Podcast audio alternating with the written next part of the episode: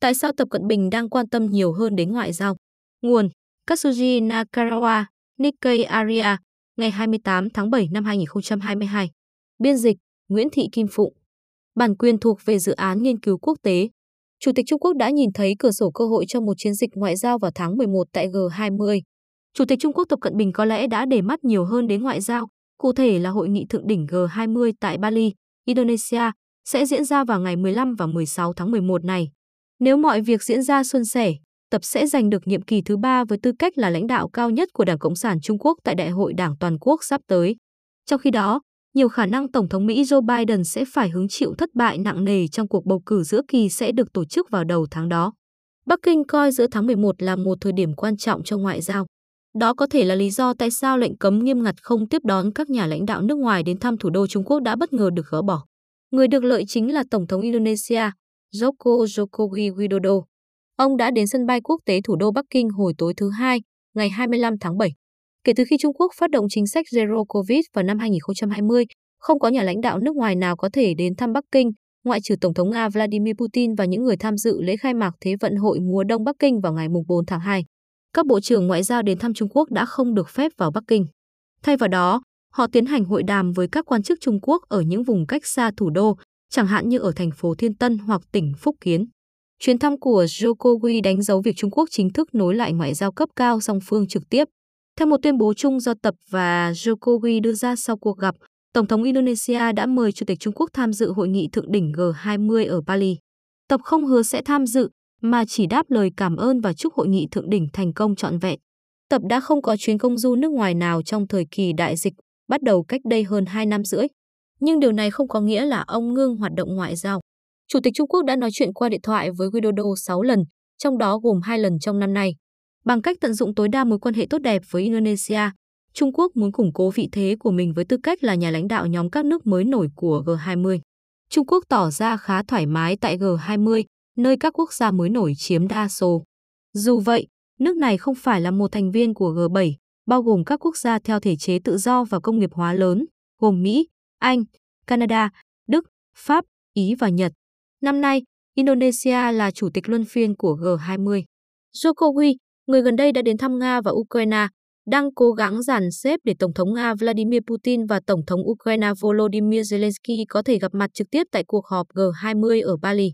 Trung Quốc giờ đây nhìn thấy cơ hội thoát ra khỏi ngõ cụt mà họ đã tự tạo cho mình liên quan đến cuộc chiến Ukraine. Sau tuyên bố chung của Tập và Putin hồi tháng 2, trong đó cả hai đều phản đối việc mở rộng NATO, Bắc Kinh đã không thể chỉ trích việc Nga xâm lược Ukraine. Tình thế đó đã cản trở ngoại giao Trung Quốc, đồng thời củng cố liên minh quốc tế do Mỹ dẫn đầu chống lại Trung Quốc. Phương Tây đã kêu gọi loại Nga khỏi hội nghị thượng đỉnh G20 ở Bali, đồng thời thúc đẩy sự tham gia của Ukraine. Đối với Trung Quốc, chuyến công du Đông Á của Jokowi là cơ hội vàng để vạch ra một con đường khác và thể hiện sức mạnh của mình. Trong tương lai, khi các bên tham chiến sẵn sàng đối thoại trực tiếp, Trung Quốc muốn đóng vai trò trung gian hòa giải cùng với Indonesia. Vì họ đã ủng hộ Nga trong suốt cuộc chiến, Trung Quốc không dễ có được lòng tin của Ukraine. Nhưng nếu nước này có thể chứng tỏ tầm quan trọng của mình với tư cách là một cường quốc tham gia vào các nỗ lực hòa bình ở Ukraine, Tập Cận Bình sẽ có khả năng cứu vãn thể diện. Trong cuộc hội đàm tại nhà khách quốc gia Điếu Ngư Đài ở Bắc Kinh, Tập và Jokowi đã trao đổi về khủng hoảng Ukraine. Theo thông tin từ phía Trung Quốc, cả hai nhà lãnh đạo đều chia sẻ quan điểm rằng cộng đồng quốc tế cần tạo điều kiện khuyến khích đối thoại hướng tới hòa bình. Để đạt được điều đó, Tập, người đã ở yên trong nước hơn 2 năm rưỡi, sẽ cần phải đích thân tham dự hội nghị thượng đỉnh G20.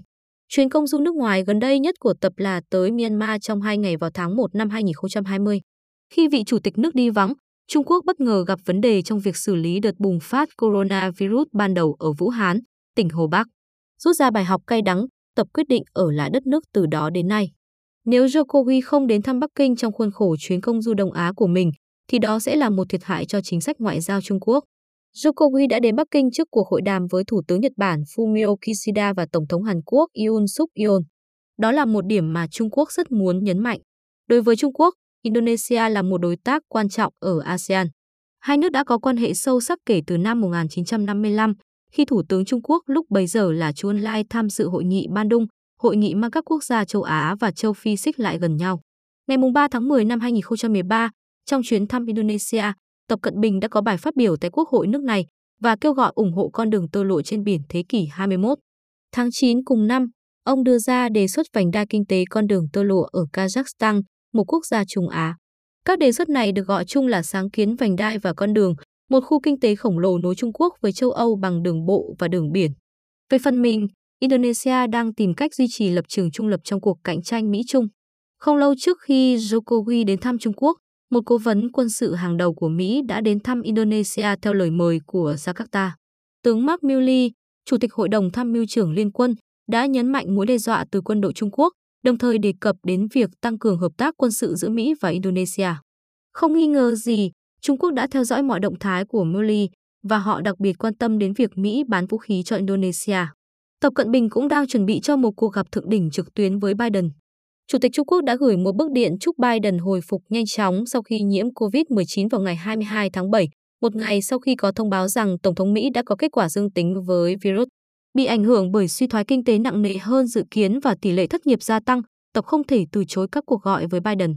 Việc cắt giảm bất kỳ khoản thuế nhập khẩu nào mà Mỹ áp lên hàng hóa Trung Quốc nhằm mục đích trừng phạt cũng sẽ mang lại lợi ích cho nền kinh tế Trung Quốc hiện đang gặp khó khăn nghiêm trọng.